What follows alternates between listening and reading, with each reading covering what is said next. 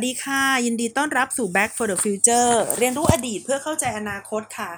วันนี้นะคะ ดิฉันนัชชาพัฒน์อมรคุณค่ะ โดยการสนับสนุนอย่างเต็มที่นะคะของไทย political database นะคะ ก็จะพาพาคุณผู้ฟังค่ะ เข้ามาคุยในเรื่องของการชุมนุมทางการเมืองค่ะ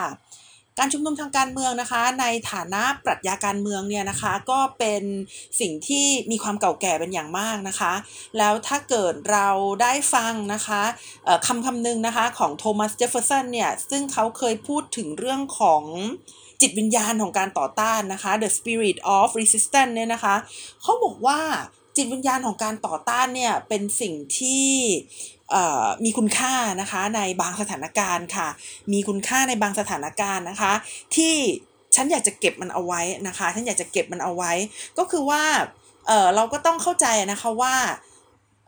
รากฐานนะคะของการปกครองนะคะของสหรัฐอเมริกาเนี่ยก็คือรากฐานของการปกครองที่มีความไม่ไว้ใจนะคะในรัฐบาลนะคะมีความไม่ไว้ใจในรัฐบาลก็คือว่าจะต้องคิดอยู่เสมอว่ารัฐบาลเนี่ยสามารถทำสิ่งที่เป็นการละเมิดสิทธิเสรีภาพนะคะละเมิดทรัพย์สินนะคะละเมิดความเป็นอิสระนะคะหรือว่า ละเมิดความเป็นส่วนตัวของประชาชนได้ตลอดเวลานะคะ และรัฐบาลเนี่ยจะจะไม่กล้าทำนะคะ ถ้าเกิดประชาชนเนี่ยมีจิตวิญญาณนะคะของการต่อต้านนะคะ รัฐบาลจะไม่กล้าทำถ้าประชาชนมีจิตวิญญาณของการต่อต้านนะคะ ดังนั้นในฐานะที่เป็นพลเมืองเนี่ยไม่ใช่ว่าพลเมืองก็คือผู้ที่ไปเสียภาษีนะคะ ผู้ที่ทำตามกฎหมายเท่านั้นนะคะ แต่พลเมืองเนี่ยจะต้องตระหนักไว้เสมอนะคะว่า ถ้าเกิดถูกละเมิดนะคะ ถ้าเกิดถูกละเมิดเนี่ย ประชาชนเนะคะมีสิทธิ์ที่จะต่อต้านรัฐบาลค่ะ เพื่อที่จะให้รัฐบาลเนี่ยเป็นรัฐบาลที่ละลึกนะคะแล้วก็ใช้อำนาจของตัวเองเนี่ยอย่างถูกทำนองคลองธรรมค่ะทำไมคะทำไมเราถึงต้องไม่ไว้วางใจรัฐคะเพราะว่ารัฐนะคะเป็นองค์กรที่มีความชอบธรรมนะคะ ในการที่จะมีอำนาจนะคะในการที่จะใช้อาวุธนะคะ แล้วถ้าเราเนี่ย มอบอำนาจนะคะ ในทางเศรษฐกิจนะคะ ก็คือรัฐเป็นคนเก็บภาษีนะคะ เรามอบอำนาจให้กับรัฐนะคะ ในทางความมั่นคงเนี่ยก็คือการที่เราเนี่ยให้รัฐเนี่ยเป็นผู้ที่มีความชอบธรรมในการมีอาวุธนะคะ มีทั้งเงินมีทั้งอาวุธนะคะ แล้วก็รัฐเนี่ยยังสามารถที่จะควบคุมการสื่อสารนะคะ เพื่อที่จะควบคุมวิธีการคิดนะคะหรือว่าวัฒนธรรมของเรานะคะ เขียนประวัติศาสตร์ให้เราเรียนหนังสือได้อีกเนี่ยนะคะ ถ้ารัฐ จะเข้ามาควบคุม 3 สิ่งนี้นะคะ ไม่ว่าจะเป็นเศรษฐกิจความมั่นคง หรือว่าความคิดอุดมการของเรานะคะ ถ้ารัฐจะเข้ามาควบคุม 3 เรื่องนี้ได้แล้วเนี่ยเราจะต้อง make sure นะคะหรือเราจะต้องมั่นใจเนี่ยว่าเราก็ต้องสามารถควบคุมรัฐได้ด้วยนะคะ เพราะไม่เช่นนั้นเนี่ยเราจะไม่มีรัฐบาลนะคะ แต่เราจะมีแต่ทรราชค่ะ และนี่คือสาเหตุนะคะที่ทำไมการชุมนุมทางการเมืองนะคะ หรือว่าการต่อต้านรัฐนะคะ ถึงเป็นสิ่งที่โทมัสเจฟเฟอร์สันเนี่ยให้คุณค่าเป็นอย่างมากค่ะ วันนี้นะคะเราจะมาดูเรื่องของการชุมนุมนะคะทางการเมืองเนี่ยนะคะ ก่อนอื่นเลยเราก็ต้องทำความเข้าใจนะคะ ว่าการชุมนุมทางการเมืองเนี่ยถึงแม้จะเป็นเหตุการณ์ที่เกิดขึ้นนะคะ แต่มันไม่ใช่ single event หรือมันไม่ใช่เหตุการณ์เดียวหนึ่งเหตุการณ์หนึ่งเดียวนะคะที่เกิดขึ้น แต่การชุมนุมทางการเมืองนะคะ ในทุกๆ ครั้งเนี่ยมันเป็นผลของบางอย่าง และมันจะสร้างให้เกิดสิ่งอื่นๆนะคะต่อไปค่ะ การชุมนุมทางการเมืองนะคะ เป็นสิ่งที่ทำให้รัฐบาลเนี่ยไม่สามารถที่จะอยู่ในตำแหน่งนะคะทำอะไรเรื่อยๆ ไปก็ได้นะคะ จนครบ 4 ปีแล้วก็ให้คนเนี่ยมาตัดสินใจเลือกรัฐบาลอีกครั้งหนึ่งนะคะ การชุมนุมทางการเมืองเนี่ยคือเครื่องมือของประชาชนค่ะ ที่จะทำให้รัฐบาลเนี่ย ทับเข้าใจนะคะว่าไม่สามารถบริหารประเทศแบบขอไปทีได้ ไม่สามารถที่จะบอกได้ว่าได้อำนาจมาแล้ว 4 ปีเนี่ยจะทำอะไรก็ได้อีก 4 ปีค่อยมาว่ากันใหม่ทำแบบนี้ไม่ได้นะคะทำแบบนี้ไม่ได้มันจะต้องมีเอ่อความกลัวนะคะว่าประชาชนเนี่ยจะไม่พึงพอใจในนโยบายในการตัดสินใจหรือสิ่งต่างๆ ที่รัฐบาลได้กระทำดังนั้นรัฐบาลค่ะจะต้องมีความอตอบสนองนะคะ ต่อการชุมนุมทางการเมืองมีการตอบสนองนะคะ ต่อข้อเรียกร้องของประชาชนค่ะสำหรับประเทศไทยนะคะ ที่ดิฉันได้เล่าให้ฟังนะคะ ว่าการชุมนุมทางการเมืองเนี่ยจริงๆแล้วก็เกิดขึ้นนะคะเป็นระยะระยะแล้วนะคะตั้งแต่ประคือ การชุมนุมทางการเมืองมันมันเกิดขึ้น เอาเป็นว่าแค่ในรอบสองทศวรรษนี้นะคะ ก็ก็เกิดขึ้นอยู่บ่อยนะคะ อยู่อยู่บ่อยครั้งนะคะ ก็แทบจะเรียกได้ว่าเอ่อปีเว้นปีนะคะ หรือว่าบางทีก็ติดต่อกันเลยนะคะ ทีนี้เอ่อถ้าเกิดหลังรัฐประหาร 2557เนี่ยนะคะ ก็เกิดการชุมนุมทางการเมืองเกิดขึ้นหลายครั้งค่ะ สาเหตุนะคะ ก็ง่ายๆค่ะกฎของฟิสิกส์เลยนะคะ คือแรงกริยา แรงปฏิกิริยานะคะ ก็เท่ากับแรงกริยานะคะ คือเมื่อมันมีการใช้อำนาจมากมายนะคะ ก็ต้องมีการต่อต้านอำนาจนะคะ เป็นเรื่องที่เกิดขึ้นอยู่ตลอดเวลานะคะ หลังจากปี 2557 นะคะ ที่มีการรัฐประหารนะคะก็ได้มีการจับผู้คนนะคะ เข้าไปปรับทัศนคตินะคะ มีการจับผู้คนนะคะไปบางทีก็สูญหายนะคะ ซ้อมทรมานแล้วก็สูญหายอย่างที่เราเห็นนะคะ ทีนี้ นั้นก็คือในแง่ของรัฐบาลนะคะ ส่วนในแง่ของประชาชนเนี่ยเราก็เห็นนะคะว่าได้มีการต่อต้านรัฐนะคะในหลาย ๆ รูปแบบนะคะ ถ้าเป็นแบบเดิมเนี่ยเราก็จะเห็นว่าได้มีการใช้สื่อโซเชียลนะคะ ได้มีการใช้สื่อที่เป็นสื่อวิทยุนะคะ วิทยุชุมชนนะคะ หรือว่าดาวเทียมเนี่ยทำการ แถลงการนะคะ ต่อต้านรัฐบาลมากมายนะคะ นั่นก็เป็นวิธีการเดิมๆนะคะ ที่ใช้ในการต่อต้านรัฐบาลนะคะ ซึ่งวิธีการต่างๆเหล่านี้เนี่ยก็ได้ทำให้เห็นนะคะว่าไม่สามารถเปลี่ยนใจคนที่ไม่เห็นด้วยกับเราได้นะคะ คือคือเวลาคุณปลาใสเนี่ยคุณปลาใสปลาใสไปเนี่ย มันก็ไม่สามารถที่ทำให้คนที่ไม่ได้เห็นด้วยกับคุณเนี่ยนะคะ เข้ามาอยู่ใน พวกเดียวกับคุณนะคะ แล้วก็ไม่สามารถที่จะทำให้รัฐบาลเนี่ยเปลี่ยนแปลงอะไรได้เนี่ยนะคะ นี่ก็คือวิธีการแบบเก่านะคะ มันจึงได้ทำให้เกิดการแสดงออกนะคะทางการเมืองเนี่ยที่อยู่ในหลาย ๆ รูปแบบนะคะ ที่เรียกได้ว่าเป็นเป็นนวัตกรรมเลยทีเดียวนะคะ อย่างเช่นการ การยืนเฉยๆนะคะ การยืนเฉยๆนะคะ หรือว่าไปกินแซนด์วิชแล้วก็ชู 3 นิ้วนะคะ ซึ่งก็เป็นในช่วงตั้งแต่รัฐประหารเป็นต้นมานะคะ เราก็จะเห็นกิจกรรมนะคะของนักกิจกรรมทางการเมืองนะคะ แล้วเราก็จะเห็นการปราศัยนะคะเกิดขึ้นอยู่เสมอนะคะหลังจากนั้นเนี่ยนะคะก็ได้มีการพัฒนานะคะการชุมนุมทางการเมืองที่ใช้สื่อโซเชียลมีเดียเข้ามา ช่วยใช้นะคะในการนัดรวมหมู่กันนะคะ ในรูปแบบของ แฟลชม็อบนะคะแฟลชม็อบก็คือการนัดกันนะคะมาในที่สาธารณะนะคะ เพื่อที่จะมากระทำอะไรบางอย่างพร้อมกันนะคะ ไม่เป็นระยะเวลาไม่นานนะคะ เพื่อที่จะเรียกร้องความสนใจนะคะ เพื่อที่จะให้สังคมนะคะหรือว่าสาธารณะเนี่ยมีการเอาไปทำข่าวแล้วก็เห็นนะคะในสิ่งที่ตัวเองเนี่ยต้องการที่จะเรียกร้องออกมานะคะ ก็อาจจะเป็นการเชียร์หรือว่าเป็นคอนเสิร์ตก็ได้นะคะ คือคือสมมุติว่าเรารักศิลปินคนไหนเนี่ยก็อาจจะไปทำแฟลชม็อบนะคะเต้นเพลงของเขาก็ได้นะคะ หรือว่าแฟลชม็อบเนี่ยไปชู 3 นิ้วก็ได้นะคะ หรือว่าไปปราศัยอะไรสั้นๆนะคะ ก็เรียกได้ว่าเป็นแฟลชม็อบเช่นเดียวกันนะคะโดยส่วนใหญ่แฟลชม็อบก็จะใช้ระยะเวลาไม่นานนะคะ ก็จะนัดกันไปนะคะแล้วก็ไปมีกิจกรรมไม่นานนะคะ ทีนี้หลังจากช่วง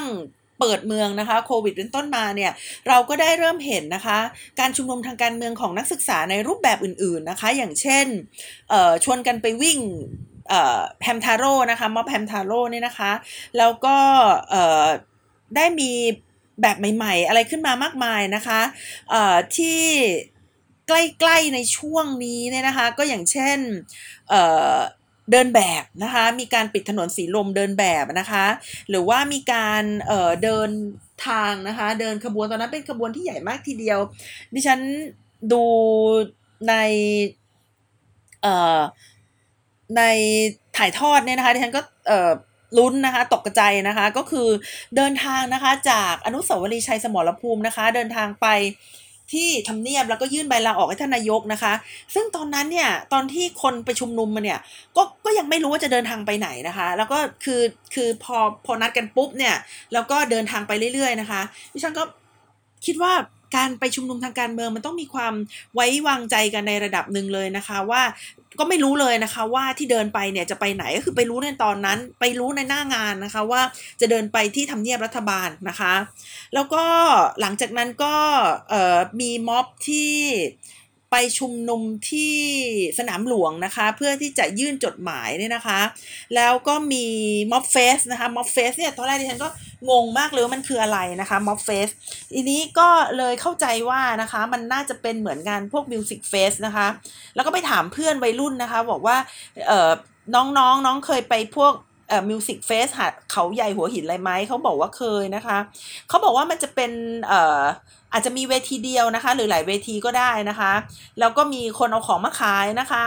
อ่าแล้วก็มันจะเป็นงานที่ผู้คนก็จะได้เดินเล่นนะคะ หรืออาจจะฟังคอนเสิร์ตก็ได้นะคะ ก็เขาก็เรียกว่าม็อบเฟสนะคะดิฉันก็โอ้มันคือการนำกิจกรรมทางการเมืองนะคะ มาผูกกับกิจกรรมทางสังคมนะคะ แล้วดิฉันก็รู้สึกว่าเออก็ก็เป็นสิ่งที่เอ่อเอ่อสดชื่นดีนะคะ คือคืออย่างนี้ค่ะ เรา กิจกรรมทางการเมืองเนี่ยมันเป็นส่วนหนึ่งของกิจกรรมทางสังคมนะคะมันมันเป็นเรื่องปกติอยู่แล้วที่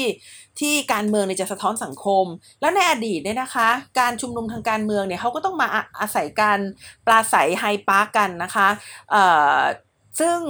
เวลาปลาใสไฮปาร์กกันเนี่ยเราเราก็เห็นมาหลายสิบปีแล้วไงคะเราก็เห็นมาหลายสิบปีแล้ว ทีเนี้ยมันออกมาในรูปแบบใหม่ที่ดิฉันได้เล่ามานะคะ ไม่ว่าจะเป็นการเดินแบบนะคะ การทำมัฟเฟสนะคะ หรือว่าการกินแซนด์วิชการเอ่อออกมาวิ่งแฮมทาโร่อะไรพวกเนี้ยก็คือมันสะท้อนสังคมที่เกิดขึ้นในแต่ละยุคแต่ละสมัยนะคะเอ่อก็เท่ากับว่าจากจากเดิมที่กิจกรรมทางการเมืองก็มานัดชุมนุมกันมาฟังปราศัยนะคะ แล้วก็เอ่อ ปักหลักค้างอ้างแรมกันอะไรพวกนี้นะคะ ในกรณีที่ต้องการที่จะ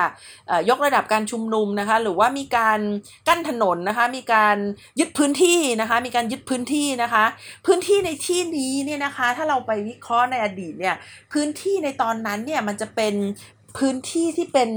ที่เป็นฟิสิกอลนะคะ ก็คือเป็นพื้นที่ที่เป็นพื้นที่แบบแบบแบบเป็น geography เป็นพื้นที่แบบ เห็นนะคะ เป็นการยึดพื้นที่ที่ตอนนั้นมีใครสักคนหนึ่งหรือกลุ่มหนึ่งเนี่ยนะคะ มายึดพื้นที่แถวแถวแจ้งวัฒนะเนี่ยนะคะ แล้วมีคนนะคะเอ่อต้องการใช้รถใช้ถนนเนี่ยนะคะ ก็ไปขยับกลวยหน่อยเดียวนะคะเป็นทหารยศพันโทเลยนะคะ ไปขยับกลวยหน่อยเดียวเนี่ยโดนกระทืบซะหน้าพังไปเลยนะคะ ซึ่งตรงนั้นเนี่ยก็เห็นว่า โอ้เขาก็เป็นการชุมนุมทางการเมืองนะคะ ที่ผูกติดอยู่กับพื้นพื้นดินนะคะ แต่วันนี้เนี่ยม็อบที่เราเห็นนะคะ เราก็จะเห็นว่าม็อบเขาเนี่ยไม่ค่อยผูกกับพื้นที่นะคะในช่วงสัปดาห์ที่ผ่านมาเนี่ยที่เขาไปม็อบกันที่เกียรกายนะคะ แล้วก็เออเอาเอาเอาเรือเป็ดเอาอะไรไปด้วยเนี่ย พอสักประมาณสามทุ่มนะคะเขาก็บอกว่า เออวันนี้ก็คงไปไม่ได้มากกว่านี้แล้วนะคะ เขาก็นัดกันใหม่นะคะ ไปที่แถวลาดประสงค์นะคะ ตรงนั้นก็แสดงให้เห็นว่าม็อบ กลุ่มหนึ่งนะคะ ซึ่งเป็นกลุ่มใหม่เนี่ยเขาไม่ได้ผูกติดกับพื้นที่นะคะเขาไม่ได้ผูกติดกับพื้นที่ที่เป็นพื้นที่ทางแผนที่ แต่เขาผูกติดกับพื้นที่ที่เป็นอิชชูนะคะเพราะฉะนั้นไม่ว่าเขาจะไปชุมนุมที่ไหนเนี่ยไม่ว่าจะเป็นอนุสาวรีย์ประชาธิปไตยเออลาดประสงค์นะคะ หรือว่าสีลมหรือว่า อนุสาวรีย์ประชาธิปไตยเนี่ยนะคะ ในทุกๆ แห่งที่เขาไปเนี่ยเขาก็มี message นะคะ message ก็คือ issue ที่เขาต้องการที่จะผลักดันนะคะ นี่ก็คือเป็นเป็นความแตกต่างนะคะ เป็นความแตกต่างของวิธีการคิดนะคะของสังคมที่เขาอยู่ เพราะว่าการชุมนุมทางการเมืองก็เป็นกิจกรรมนะคะ เป็นกิจกรรมทางสังคม ซึ่งมันสะท้อนนะคะจะให้กับวิธีคิดของเขานะคะแล้วก็ ล่าสุดนี้นะคะเมื่อสัปดาห์ที่ผ่านมาเนี่ยนะคะ ได้มีม็อบนะคะที่ไปชุมนุมนะคะสาดสีนะคะ คือคือหลังจากที่ผู้ชุมนุมเนี่ยได้ถูกทางการนะคะรัฐบาลเนี่ยใช้ความมีการปราบปรามนะคะด้วยวิธีการที่ทางฝ่ายหนึ่งเขาก็บอกว่าสากลนะคะ เพราะว่าอังกฤษก็ใช้นะคะฮ่องกงก็ใช้ไต้หวันก็ใช้เอ้ไม่ใช่ไต้หวันสิ เกาหลีใต้อะไรเงี้ยนะคะ ก็ใช้นะคะ แต่ผู้ชุมนุมบอกว่าอืมจริง ๆ แล้วสารเคมีที่คุณใส่เข้าไปเนี่ยนะคะ หรือว่าการที่ม็อบเนี่ยไม่ได้มาด้วยอาวุธนะคะ หรือว่าการที่มีหลักฐานที่เห็นเป็นภาพนะคะว่า มีการหลีกทางให้ม็อบชนม็อบอะไรพวกนี้เขาก็เลยนะคะทวงถามนะคะ ความ ยุติธรรมนะคะหรือว่าการปฏิบัติอย่างเหมาะสมนะคะของตำรวจเขาก็เลยไปที่ตำรวจนะคะไปที่ไปที่กองบัญชาการนะคะนครบาลนนะคะแล้วก็ไปสาดสีนะคะ ก็ทำให้เราเห็นนะคะว่าม็อบ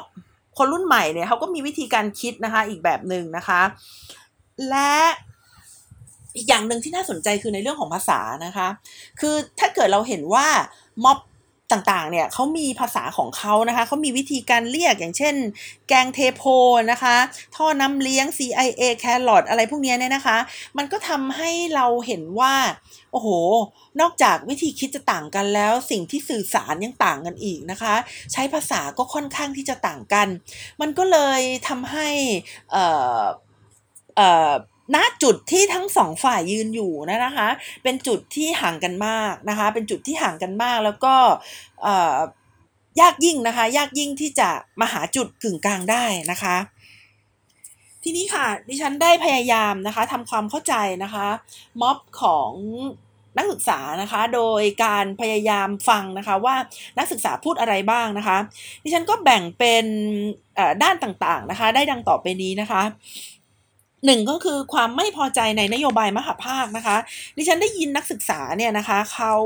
ก็ก็ไม่ใช่เฉพาะนักศึกษานะคะก็คือก็คือเอาเรียกว่ากลุ่มผู้ชุมนุมนะคะ กลุ่มผู้ชุมนุมเนี่ยเขาพูดกันในเรื่องของนโยบายมหาภาคหลายอย่างที่เป็นนโยบายที่ควรจะเป็นสวัสดิการสังคมนะคะ อย่างเช่น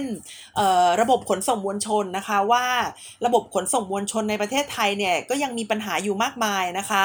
ถึงจะมีรถไฟฟ้าเนี่ยแต่รถไฟฟ้าเนี่ยก็กระจุกตัวอยู่ในกรุงเทพมหานครนะคะ แล้วก็ค่าโดยสารรถไฟฟ้าเนี่ยก็ค่อนข้างที่จะมีราคาที่จะสวนทางนะคะกับค่าครองชีพนะคะ หรือว่ารายได้ขั้นต่ำนะคะของประชาชนนะคะ แล้วเขาพูดถึงเรื่องของความเหลื่อมล้ำนะคะ พูดถึงเรื่องสวัสดิการต่างๆนะคะ อย่างเช่น สวัสดิการด้านการศึกษานะคะ สวัสดิการด้านสาธารณสุขนะคะ นี่ก็คือในเรื่องของการวิพากษ์นะคะ นโยบายมหาภาคค่ะ เรื่องที่สองนะคะเรื่องที่สองที่เขาพูดถึงเนี่ยก็คือเรื่องของวัฒนธรรมค่ะเขาต่อต้านนะคะการกดขี่ทางเพศนะคะ ซึ่งก็ต้องยอมรับนะคะว่าในหลาย ๆพื้นที่นะคะในหลาย ๆ สัง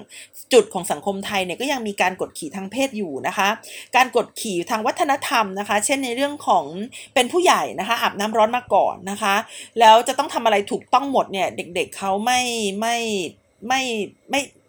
ไม่ยอมรับนะคะ มันมีม็อบอยู่ครั้งหนึ่งที่ฉันดูเนี่ย แล้วก็เขาไปชุมนุมกันหน้ากระทรวงศึกษาธิการนะคะ แล้วก็ท่านรัฐมนตรีนะคะ ก็ออกมาจะคุยกับนักศึกษาเนี่ยอยากจะขึ้นเวทีนะคะ นักศึกษาบอกว่าให้ไปให้ไปต่อแถวนะคะ คือถึงแม้ว่าจะเป็นรัฐมนตรีนะคะ ถึงแม้ว่าจะเป็นผู้บริหารสูงสุดของกระทรวงศึกษาธิการนะคะ แต่นักศึกษาก็ไม่ยอมให้เขามาแซงแถวนะคะ คือคือจะเป็นวัฒนธรรม ผู้ใหญ่เด็กไม่ได้เลยนะคะ จะต้องเป็นวัฒนธรรมของความเท่าเทียมเท่านั้นนะคะ แล้วระเบียบวินัยนะคะ ที่ไม่มีคำอธิบายที่ดีพอให้นักศึกษาเข้าใจนะคะ อย่างเช่น เรื่องใส่ชุดนักเรียนนะคะ หรือว่าเรื่องทรงผมเนี่ยนะคะเขาก็ไม่ไม่เข้าใจค่ะคือคือคือถ้าจะมีการอธิบายว่าควรที่จะตัดผมสั้นนะคะ เพราะว่าเอ่ออย่างอย่างถ้าเป็นรุ่นของดิฉันนะคะ รุ่นของดิฉันก็คือเรียนประถมเมื่อประมาณ มื่อประมาณสามสามสิบกว่าปีที่แล้วเกือบสี่สิบปีที่แล้วที่ฉันเรียนประถม ตอนนี้ที่ฉันอายุสี่สิบห้าเนี่ยนะคะอ่อประมาณอ่อสี่สิบปีที่แล้วเนี่ยนะคะที่ฉันเรียนประถม สาเหตุที่ครูให้ไว้ผมสั้น เพราะว่ามีคนเป็นเหาเยอะมากนะคะ แล้วก็ถ้าไว้ผมสั้นเนี่ยมันก็จะดูแลรักษาง่ายนะคะ สามารถสระผมได้ทุกวันดิฉันก็เลยเข้าใจนะคะว่า อืมอืมโอเคแล้วเราต้องตัดผมสั้น เพราะว่า เรื่องของสุขลักษณะนะคะ แต่มาในวันนี้เนี่ยคนเป็นเหาน้อยลงนะคะ แล้วเราก็ต้องมีคำอธิบายที่มัน practical นะคะ ให้กับเด็กๆได้เข้าใจนะคะ ว่าทำไมถึงต้องตัดผมสั้น ถ้าเราไปบอกว่าตัดผมสั้น เพราะว่าผมยาวแล้วมันยั่วยุอารมณ์ทางเพศเนี่ยนะคะ โอ้โห กว่าจะคือพูดไปแล้วมันมันไม่ใช่เอ่อเอ่อความสัมพันธ์ที่เป็นเหตุและผลต่อกันแบบแบบ causal relationship อะค่ะ คือคือไม่ใช่หนึ่งแล้วเป็นสองนะคะ นี่อาจจะหนึ่งแล้วไปเป็นแปดสิบนะคะ หรือว่าหนึ่งแล้วไปเป็นเอ่อ K2Y อะไรพวกเนี้ยนะคะ คือคือคือมัน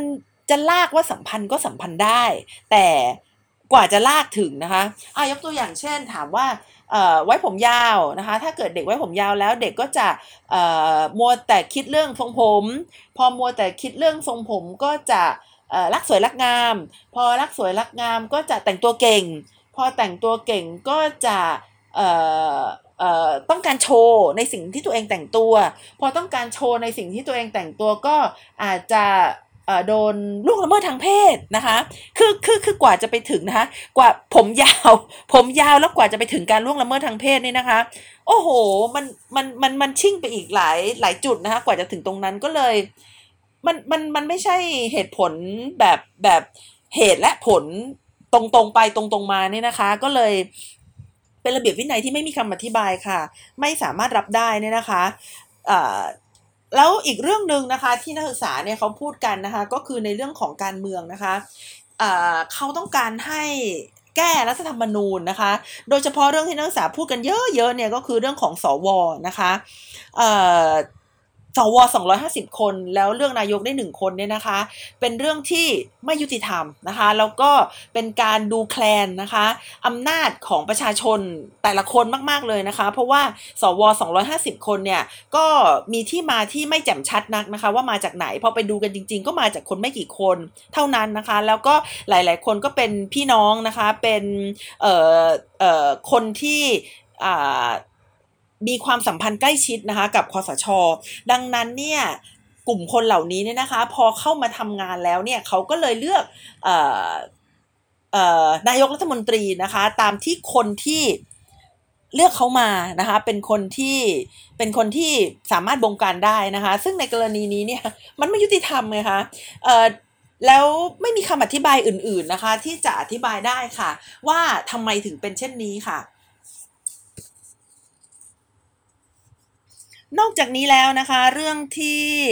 นักศึกษาเขาพูดนะคะหรือว่าผู้ชุมนุมเนี่ยนะคะเขาพูดอย่างมากเนี่ยนะคะก็คือในเรื่องของความเหลื่อมล้ำนะคะอพอพูดถึงเรื่องความเหลื่อมล้ำเนี่ยตอนที่ดิฉันฟังปาศัยของผู้ชุมนุมเนี่ยดิฉันก็ตกใจอยู่อย่างหนึ่งนะคะ ก็คือว่าโดยปกติแล้วเนี่ยนะคะ ผู้คนที่อยู่ในสภาวะความยากจนเนี่ยนะคะ เขาไม่น่าจะลุกขึ้นมาต่อสู้นะคะ คือคือมันจะต้องมีทริกเกอร์หรือว่าต้องมีตัวที่มาสกิดบางอย่างทำให้เขาลุกขึ้นมาต่อต้านนะคะ ซึ่งบางทีมันอาจจะเป็นการเพิ่มขึ้นของความคาดหวังนะคะ คือพอคาดหวังเราไม่ได้ถึงจะโกรธนะคะ แต่ถ้าจนหรือว่าอยู่ในสภาวะที่ทุกข์ยากนะคะเป็นระยะเวลานานๆนะคะ อาจจะไม่โกรธนะคะ แล้วก็อาจจะมีคำอธิบายให้กับความทุกข์ยากของตัวเองได้นะคะ เช่น เรื่องบุญกรรมอะไรอย่างเงี้ยนะคะ ก็เป็นการช่วยเยียวยารักษาจิตใจนะคะ ว่าทำไมทำงานหนักถึงเพียงนี้นะคะ แต่ก็ยังยากจนอยู่เหมือนเดิมนะคะ เพราะฉะนั้นมันไม่ มันมีมันมันมีจุดอะไรที่เป็นจุดสปาร์กหรือว่าจุดทริกเกอร์ที่ทำให้คนเนี่ยนะคะ รู้สึกว่าไม่พอใจกับความเหลื่อมล้ำหรือความลำบากหรือความยากจนที่เป็นอยู่นะคะมีตัวหนึ่งค่ะที่ดิฉันเข้าใจนะคะ แล้วก็วิเคราะห์ไว้นะคะ ก็คือในเรื่องของความเป็น global citizen นะคะ ความเป็น global citizen ก็คือความที่คนเราเนี่ยได้ ทราบนะคะได้สัมผัสถึงการชุมนุมทางการเมือง การเรียกร้องทางการเมืองนะคะที่เกิดขึ้นในหลาย ๆ ประเทศนะคะ ซึ่งสาเหตุนี้นะคะก็ก็ทำให้นะคะบรรดาผู้ชุมนุมเนี่ยเข้าใจว่าจริง ๆ แล้วเขาควรที่จะได้สิ่งที่ดีกว่านี้นะคะ จริง ๆ แล้วเขาควรที่จะได้ สาธารณูปโภคนะคะ หรือว่าระบบสวัสดิการสังคมที่ดีกว่านี้นะคะเขาควรที่จะมีความสุขนะคะ มีระบบการจ้างงานที่มั่นคงนะคะ แล้วก็มีความเท่าเทียมกันมากกว่านี้นะคะ แล้วนี่ก็คือสิ่งที่เขาได้มาจากการได้รับนะคะ วัฒนธรรมนะคะ ที่เรียกได้ว่าเป็น global citizen นะคะ ดิฉันก็เลยพยายาม ทำความเข้าใจอะคะว่าเหตุการณ์ชุมนุมทางการเมืองมันไม่ใช่เหตุการณ์เดี่ยวๆที่เกิดขึ้นนะคะ แต่ว่ามันเป็นผลของเหตุการณ์บางเหตุการณ์นะคะ ซึ่งเคยเกิดขึ้นมาก่อนหน้านั้นแล้วนะคะ ดังนั้นก็ก็อย่างที่เราเห็นนะคะว่าเหตุการณ์ที่เกิดขึ้นในวันนี้เนี่ยมันไม่ได้อยู่ๆเกิดขึ้นนะคะ แล้วก็ ก็ขอย้ำนะคะว่ามันไม่ได้อยู่ๆที่จะมีใครเนี่ยที่จะมาสร้างอิทธิพลนะคะทำให้ผู้ชุมนุมนะคะ เรือนหมื่นเนี่ยนะคะ ได้ยอมเดินทางออกมาจากบ้านนะคะเเดินทางอย่างยากลำบากด้วยนะคะ เพราะว่ารถไฟฟ้าเนี่ยก็ปิดนะคะแล้วก็มาเดินไปในที่ที่ตัวเขาเองก็ยังไม่รู้เลยว่าวันนี้จะไปทำอะไรกันนะคะ แต่มันก็จะต้องมีความอัดอั้นตันใจอะไรบางอย่างที่ทำให้เขายอมเสียสละเวลาปกติคอมฟอร์ทโซนนะคะ หรือว่ายอมที่จะเสี่ยงนะคะ ในสิ่งที่ตัวเองยังคาดเดาไม่ได้เลย มันจะต้องมีปัญหาเกิดขึ้นแน่นอนค่ะ และเมื่อเมื่อเมื่อประมาณสัก สักสองสาเดือนที่ผ่านมานะคะที่ฉันได้เคยไปสัมภาษณ์ผู้บริหารท่านหนึ่งนะคะเป็นผู้บริหารในหน่วยงานที่เป็นองค์กรองค์กรหนึ่งนะคะ ไม่เล่าให้ฟังหรอกว่าเป็นหน่วยงานไหนนะคะ ดิฉันได้ไปถามว่าทำไมถึงต้องฟังประชาชนนะคะ คือ ทำไมหน่วยงานนี้ถึงได้ต้องมีการรับฟังความต้องการของประชาชนเนี่ยทุกๆปี แล้วก็ไม่ได้ฟังที่ส่วนกลางที่เดียวด้วยนะคะ ยังมีการกระจายอำนาจนะคะ ไปให้หน่วยงานในส่วนภูมิภาคนะคะ หรือว่าสำนักงานเขตเนี่ยได้รับฟังความคิดเห็นของประชาชนนะคะทำไมถึงเป็นแบบนี้แล้วก็ทำไมนะคะถึงไม่ให้ไม่คือ คือทำไมถึงไม่ดำเนินการทุก ๆ ปีเหมือนปีที่ผ่านมาทำไมจะต้องไปฟังเสียงด้วยว่าปีนี้เนี่ยประชาชนเนี่ยรีเฟล็กนะคะหรือว่าให้ให้ให้การตอบสนองนะคะต่อสิ่งที่องค์กรเนี่ยทำงานไปยังไงนะคะดิฉันก็ไปถามผู้บริหารท่านนั้นนะคะผู้บริหารก็บอกว่า เวลาคุณไปฟังเสียงของประชาชนเนี่ย มันไม่ใช่แค่เสียงบน่นนะคะ เวลาคุณไปฟังเสียงของประชาชนเนี่ยมันไม่ใช่แค่เสียงบน่นแต่มันหมายถึงจุดเล็กๆ บางจุดนะคะของโครงสร้างใหญ่ทั้งหมด และในฐานะที่เราเป็นผู้บริหารเราไม่สามารถที่จะละเลยนะคะ เราไม่สามารถที่จะละเลย จุดที่เป็นจุดผุนะคะหรือว่าจุดบกพร่องนั้นได้นะคะ และเรานะคะจะต้องนำจุดที่เขาพูดเนี่ยมาคิดนะคะว่ามันอยู่ตรงไหนในทั้งระบบ นะคะ มันสามารถเชื่อมโยงกับโครงสร้างที่เป็นอยู่ได้ยังไง และจะต้องทำอย่างไรที่จะแก้ไขปัญหานั้น เสียงของประชาชนไม่ใช่เสียงบน่นแต่เสียงของประชาชนก็คือเสียงที่ทำให้เราผู้บริหาร ได้เห็นว่าเราจะทำวันนี้และวันพรุ่งนี้ให้ดีขึ้นได้ยังไงนะคะดิฉันก็อ๋อเข้าใจแล้วนะคะ ก็เลยเเข้าใจนะคะว่า อืมการที่เรา ดิฉันเนี่ยในฐานะที่เป็นพนักงานคนหนึ่งเนี่ยนะคะ กับผู้บริหารเนี่ยคิดต่างกัน ดิฉันคิดว่า โอ้ไปถามมากี่ปีก็ตอบเรื่องเดิม แต่ผู้บริหารบอกว่าไม่ใช่ เวลาเขาตอบเนี่ย มันสะท้อนถึงความเจ็บปวด มันสะท้อนถึงปัญหาที่เกิดขึ้นในตัวระบบ และในฐานะที่เป็นผู้บริหารเขาก็เลยจะต้องนำเสียงนั้นเข้ามาแก้ไขในเชิงระบบนะคะ ซึ่งผู้บริหารท่านนั้นก็ ก็ทำให้ดิฉันอิ่มเอมใจไปตลอดวันเลยคือจำได้ว่าไปสัมภาษณ์ช่วงเช้านะคะ แล้วก็เดินกลับมาที่ที่ออฟฟิศนะคะ ก็รู้สึกว่าโอ้โหผู้บริหารท่านนี้สุดยอดจริง ๆนะคะ แล้วก็บอกตัวเองนะคะว่าต่อไปนี้เนี่ยจะไม่จะไม่ละเลยกับเสียงบ่นแล้วนะคะ จะไม่ละเลยกับความไม่พอใจนะคะ แต่ว่าจะลองดูว่า สิ่งที่เขาพูดเนี่ยมันคือตรงไหนในระบบ และดูว่าสิ่งที่เขาพูดเนี่ยจะสามารถนำไปแก้ไขปัญหาในเชิงโครงสร้างได้ยังไงนะคะ เพราะว่ากรุงโรมไม่ได้สร้างขึ้นมาในวันเดียวเสมอไปนะคะ คือ คือบางทีเนี่ยเราได้ยินว่ากรุงโรมไม่ได้สร้างขึ้นมาในวันเดียว แต่จริง ๆ แล้วเราก็จะต้องเข้าใจด้วยว่ากรุงโรมก็ไม่ได้สูญสลายภายในวันเดียวนะคะ คือกว่าที่จะมีกรุงโรม หรือว่ากว่าที่จะมีการสูญสลายของกรุงโรมเนี่ยมันมีอะไรเกิดขึ้นมาก่อนหน้านั้นเยอะแยะนะคะ แล้วถ้าเราไม่ใส่ใจในเสียงบ่นเสียงบอกเสียงย้ำเตือนของคนนะคะ กรุงโรมก็อาจจะล่มสลายได้นะคะ ค่ะการชุมนุมทางการเมืองนะคะ หรือว่าการต่อต้านนะคะ เป็นอุดมการณ์นะคะที่เก่าแก่มากนะคะ จะเรียกได้ว่าเก่าแก่มากกว่าระบอบประชาธิปไตยอีกนะคะ อยู่คู่กับประวัติศาสตร์ของมวลมนุษย์นะคะ มาตั้งแต่โบราณกาลนะคะ ถ้าเกิดดูว่ามีบันทึกนะคะ เก่าแก่ที่พูดถึงการต่อต้านทางการเมืองเนี่ยดิฉันนึกถึงอะไรรู้ไหมคะ ดิฉันนึกถึงการเดินทางของโมเสสนะคะ ซึ่งเดินทางออกมาจากอียิปต์เนี่ยแล้วก็กลับไปที่ดินแดนนะคะที่เป็นอิสราเอลในปัจจุบันเนี่ยนะคะการเดินทางของโมเสสในครั้งนั้นเนี่ยนะคะเป็นการต่อต้านการกดขี่นะคะแล้วก็การใช้อำนาจนะคะอย่างเกินพอดีเนี่ยนะคะของฟาโรห์ทำให้โมเสสเนี่ยได้เดินทางนะคะออออกมานะคะจากจากจากอียิปต์นะคะ ทีนี้ เออมันมันไม่ใช่แต่วัฒนธรรมตะวันตกนะคะที่ฉันก็นึกขึ้นได้อีกเรื่องหนึ่งก็คือเรื่องของโจรพกผ้าเหลืองนะคะโจรพกผ้าเหลืองในในวรรณกรรมนะคะอิงประวัติศาสตร์นะคะในเรื่องของสามก๊กนะคะคือว่าโจรพวกผ้าเหลืองนี่มันเกิดขึ้นมาได้ยังไงนะคะ ตอนที่เด็กๆเนี่ยดิฉันได้อ่านเรื่องสามก๊กของพระยาพระคังหดนี่นะคะ รู้สึกว่าตอนนั้นเนี่ยได้เรียนชั้นมัธยมนะคะที่มีโจโฉ ใช่ใช่โจโฉ โจโฉไปไหนนะ ไปไหนไม่รู้ แล้วก็ไปที่บ้านหลังหนึ่งนะคะ แล้วก็อ๋อบ้านหลังนั้นรู้สึกจะเป็นพ่อเพื่อนนะคะเอ้เพื่อนของพ่อเพื่อนของพ่อตัวเองนะคะ ไปที่บ้านเพื่อนของพ่อตัวเองแล้วก็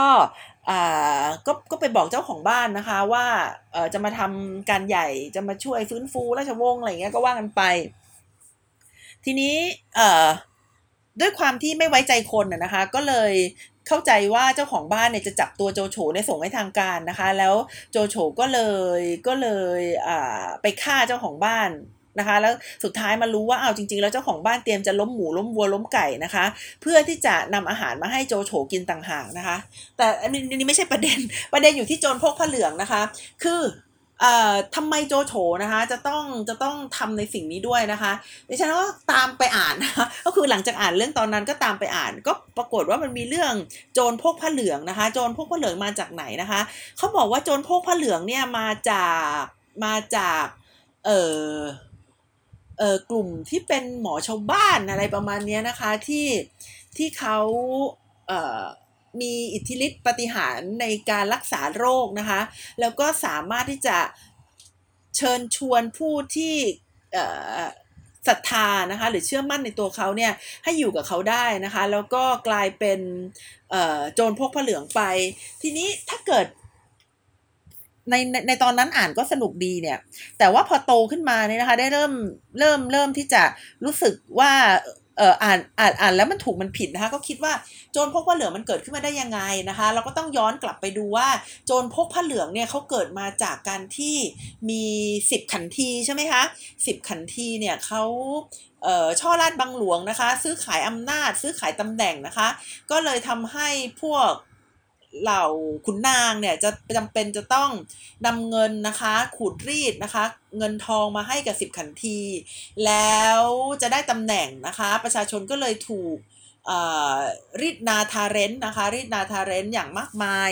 และสิบขันทีมามีอำนาจได้ยังไงนะคะสิบขันทีก็มามีอำนาจได้จาก พระเจ้าแผ่นดินในช่วงนั้นนะคะ ไม่ปฏิบัติกรณียกิจนะคะ ก็เลยทำให้ผู้ที่อยู่ใกล้ชิดเนี่ยได้ใช้ประโยชน์นะคะ แล้วก็ทำให้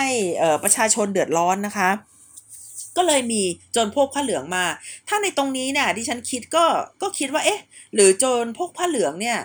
เป็นโจรจริงหรือเปล่านะคะ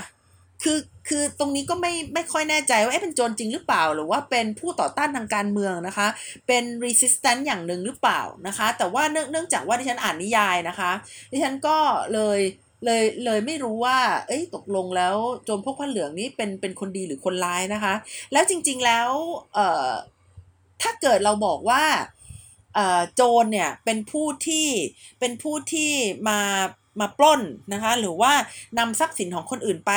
เปล่าๆ โดยที่ไม่มีอำนาจหรือไม่มีความชอบธรรมอะไรเนี่ยนะคะ ดิฉันก็มามองว่าอ้าวแล้วจริง ๆ แล้ว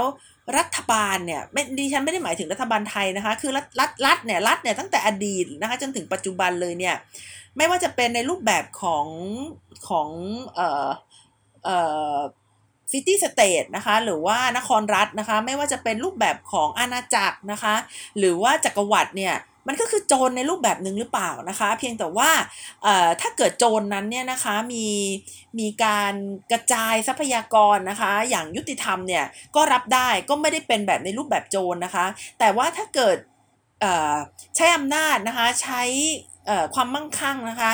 แล้วก็ใช้การกดขี่ข่มเหงไปเพื่อประโยชน์นะคะ ของคนกลุ่มใดกลุ่มหนึ่ง หรือว่าคนคนเดียวเนี่ยก็อาจจะเรียกได้ว่าเป็นโจรนะคะดิฉันก็เลยว่าเอ๊ตกลงโจรพวกผ้าเหลืองเนี่ยถ้าใช้คำจำกัดความเนี้ยจะเป็นโจรหรือเปล่านะคะอ่าแต่สามก๊กมันก็นานมากแล้วนะคะพันเก้าร้อยปีมาแล้วนะคะเอาใกล้ๆหน่อยนะคะ ใกล้ๆหน่อยเราก็เห็นอ่าอันนี้เอ่อศาสนาคริสต์ค่ะ ตัวตรงตัวเลยนะคะ ลัทธิโปรเตสแตนต์นะคะ โปรเตสแตนต์เนี่ยมาจากผู้ประท้วงนะคะคำว่า protester เนี่ยนะคะ protestant เนี่ยนะคะเป็นเป็นเป็นคำที่มีความหมายเหมือนกันนะคะะเพราะฉะนั้นการที่ protestant เนี่ยแยกตัวออกมาจาก roman catholic เนี่ยก็เป็นหนึ่งในการต่อต้านนะคะเป็นหนึ่งในการต่อต้านทางการเมืองรูปแบบหนึ่งนะคะและหลังจากนั้นเนี่ยนะคะ ก็ได้มีปฏิวัตินี่นะคะ ไม่ว่าจะเป็นการปฏิวัติในอังกฤษนะคะ การปฏิวัติในฝรั่งเศส หรือว่าการปฏิวัติอของสหรัฐอเมริกานะคะ ก็เรียกได้ว่าเป็นการต่อต้านทั้งนั้นเลยนะคะการต่อต้านเนี่ยนะคะก็มีได้ทั้งการใช้ความรุนแรงนะคะ แล้วก็การใช้ความไม่รุนแรงนะคะพูดถึงการต่อต้านแล้วดิฉันจะไม่พูดถึงคนคนนี้ไม่ได้เลยนะคะ คนคนนี้เนี่ยดิฉันไม่ได้เรียนนะคะ คือคือคือสงสัยว่าทำไมสี่ปีในมหาวิทยาลัยเนี่ยไม่ได้เรียนคนคนนี้นะคะ มาอ่านหลังจากนั้นอยู่สักพักหนึ่งนะคะ ก็คือนายเฮนรี่เดวิดทอโรเนี่ยนะคะเฮนรี่ทอโรเนี่ยนะคะ เป็นนัก นักอะไรก็ไม่รู้นะคะคือเขาเป็นทุกๆนักเลยนะคะ เป็นนักธรรมชาติวิทยา เป็นนักวิทยาศาสตร์ เป็นนักปรัชญานะคะ เป็นนักอะไรหลาย ๆ อย่างเลยเนี่ย แต่ว่าผู้ที่ศึกษานะคะในเรื่อง civil disobedience หรือว่าอารยะขัดขืนเนี่ยก็มักจะพูดถึงเขานะคะเขาเอ่อ เขาบอกว่าเขาทดลองใช้ชีวิตอยู่ในกระท่อมริมบึงแห่งหนึ่งนะคะ โดยปฏิเสธที่จะชำระภาษีให้กับรัฐนะคะ เพราะไม่เห็นด้วยกับสงครามแล้วก็นโยบายของการเป็นทาสนะคะเขาก็เลยถูกจับขังค่ะ แต่เขาไม่ใช่คนธรรมดานะคะเขาเลยเขียนหนังสือขึ้นมาเล่มหนึ่งชื่อวอลเดนเนี่ยนะคะเอ่อซึ่งเป็นชื่อบึงที่เขาอาศัยอยู่เนี่ยนะคะ หนังสือเล่มนี้เนี่ยก็เป็นต้นกำเนิดนะคะของลัทธิที่เขาเรียกว่าเป็น civil disobedience นะคะ เขาดิฉันไปอ่านในวิกิพีเดียเขาบอกว่าส่งผลต่อคานที และมาร์ตินลูเทอร์คิงจูเนียร์ยังไม่เข้าใจว่าส่งผลต่อคานทีจริงหรือเปล่าดิฉันก็อ่านหนังสือคานทีมาหลายเล่มไม่เห็นมีเล่มไหนบอกว่าเฮนรี่เดวิดทอโรเลยนะคะ แต่ว่าเดี๋ยวดิฉันจะไปถามอาจารย์ผู้เป็นกูรูทางด้านคานทีนะคะ คืออาจารย์สุรัตน์นะคะโหราชัยกุลว่าอาจารย์เอ่อเขาบอกว่าคานทีได้อิทธิพลมาจากเดวิด เออเฮนรี่เดวิดทอโรเนี่ยจริงหรือเปล่านะคะ แต่ยังไม่ได้ถามค่ะ เพราะว่าก็ก็เป็นวันหยุดสุดสัปดาห์สี่วันเนี่ยนะคะที่ฉันก็ยังยังยังไม่ค่อยกล้าไปรบกวน แต่ว่าเดี๋ยวถ้าถ้าเกิดไม่ได้ยุ่งมากไปนะคะ ก็จะแอบถามอาจารย์แต่ต้องส่องส่องก่อนนะคะ ว่าอาจารย์ท่านยุ่งอยู่หรือเปล่านะคะ เพราะว่าเออเออก็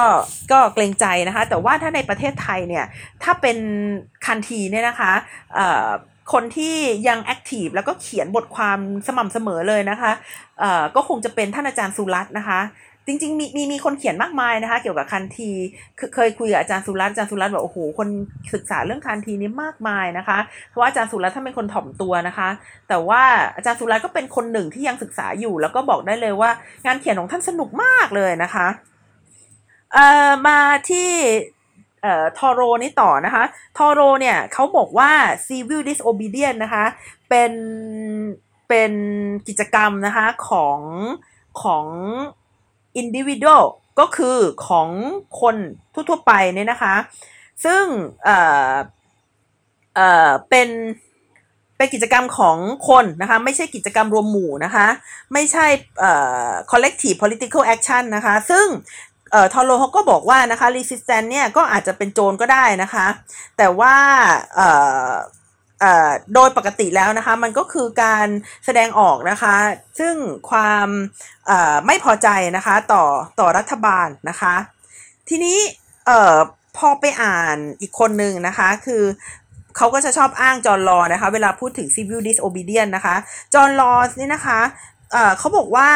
ไอ civil disobedience นะคะจะเกิดขึ้นในสังคมที่กึ่งกึ่งจะมีอารยะนะคะ คือมีอย่างน้อยก็ต้องมีสิทธิเสรีภาพขั้นพื้นฐานนะคะ แล้วก็มีกลไกในระบอบประชาธิปไตยที่ยังคงทำงานอยู่นะคะเอ่อ civil disobedience นี่นะคะจะสามารถเอ่อ โน้มน้าวนะคะโน้มน้าวจิตใจคนข้างมากนะคะ ที่จะเข้ามาเห็นนะคะในความอายุติธรรมนะคะที่จะเกิดขึ้นนะคะที่ที่ได้เกิดขึ้นไปแล้วเนี่ยนะคะแล้วก็สามารถที่จะเปลี่ยนใจของเขานะคะ ให้หันมาสนับสนุนนะคะ การเปลี่ยนแปลงในทางกฎหมายหรือในทางนโยบายนะคะ ซึ่ง civil disobedience นะคะมันก็จะเป็นแนวที่ต่างกับ resistance นะคะหรือว่าการต่อต้านนะคะ เพราะว่าอาจจะนำไปสู่ความรุนแรงนะคะ หรือว่า เอ่อเอ่อทำให้เกิดการล้มล้างนะคะระบอบนะคะที่เป็นอยู่ ทีนี้เขาถามว่า civil disobedience เนี่ยมันต่างกับต่างกับ resistance ยังไงนะคะ จอร์รอบอกว่า civil dis เอ่อ resistance เนี่ยนะคะ คือเอ่อรูปแบบของ civil disobedience ที่เกิดขึ้นแบบแบบ หลากหลายแล้วก็มากมายนะคะ ก็คือเอ่อ civil disobedience เนี่ยเป็นปัจเจกนะคะแล้ว resistance เนี่ยเป็นรวมหมู่นะคะเป็นกิจกรรมรวมหมู่นะคะ ซึ่งต่อต้านความอายุติธรรมนะคะ หรือว่าเรียกร้องสิทธิมนุษยชนนะคะ ซึ่งโดยปกตินะคะ โดยปกติเนี่ยก็จะก็จะเอ่อผิดกฎหมายนะคะ แล้วก็อาจจะใช้ความรุนแรงนะคะ หรือไม่รุนแรงก็ได้นะคะ ทีนี้ก็เอ่อมาสรุปกันอีกทีหนึ่งนะคะ ดิฉันก็ขออนุญาตนะคะ ย้อนกลับไปที่โทมัสเจฟเฟอร์สันนะคะ ดิฉันได้พูดตั้งแต่ต้นบอดพอดแคสต์ครั้งนี้แล้วนะคะ ว่าโทมัสเจฟเฟอร์สันเขาบอกว่าเอ่อมันเขาให้คุณค่านะคะกับการต่อต้านนะคะเขาให้คุณค่ากับการชุมนุมทางการเมืองนะคะ แล้วก็การต่อต้านนะคะ เพราะว่ามันจะทำให้รัฐบาลเนี่ยรู้สึก ว่าตัวเองเนี่ยไม่สามารถใช้อำนาจได้อย่างชอบธรรมและอำเภอใจนะคะ และก็ดิฉันก็ขอพูดถึงท่านผู้บริหารคนนั้นที่ฉันไปสัมภาษณ์มานะคะว่าการต่อต้านนะคะมันมันไม่ใช่สิ่งที่เลวร้ายเสมอไปนะคะ เราควรให้คุณค่านะคะ แล้วก็ความเข้าใจนะคะ แล้วก็ดูว่าสาเหตุของการต่อต้านมันเกิดจากอะไร แล้วถ้าเราเป็นฟังเด็กหรือว่าฟังผู้ชุมนุมเขาพูดเนี่ย มันก็ชัดเจนนะคะว่า มันเป็นปัญหาอยู่ในสังคมของเรา แต่ว่า หลายๆ คนอาจจะมองเป็นเรื่องธรรมดานะคะ หรือว่าอ่า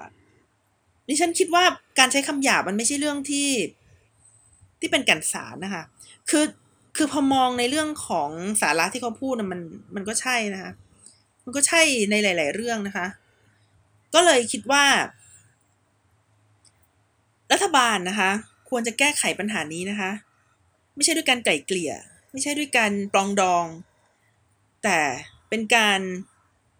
เปลี่ยนแปลงนโยบายนะคะ เป็นการ action รัฐบาลน่าจะรู้อยู่แล้วว่าประชาชนต้องการอะไร เหลืออยู่ที่จะทำหรือไม่เท่านั้นนะคะ ค่ะสำหรับวันนี้นะคะ ดิฉันนัชชาพัฒน์อมรกุลค่ะ ก็ต้องขอขอบคุณทุกท่านนะคะ ที่ให้ความสนใจรับฟังติดตามนะคะ ก็มี อะไรก็สามารถพูดคุยกันได้นะคะถ้าเกิดวันนี้พูดอะไรไปแล้วไม่พอใจนะคะ ก็ต้องขออภัยด้วยนะคะ แล้วก็สามารถบอกได้นะคะ ก็ยินดีน้อมรับแล้วก็ปรับปรุงแก้ไขค่ะ สวัสดีค่ะ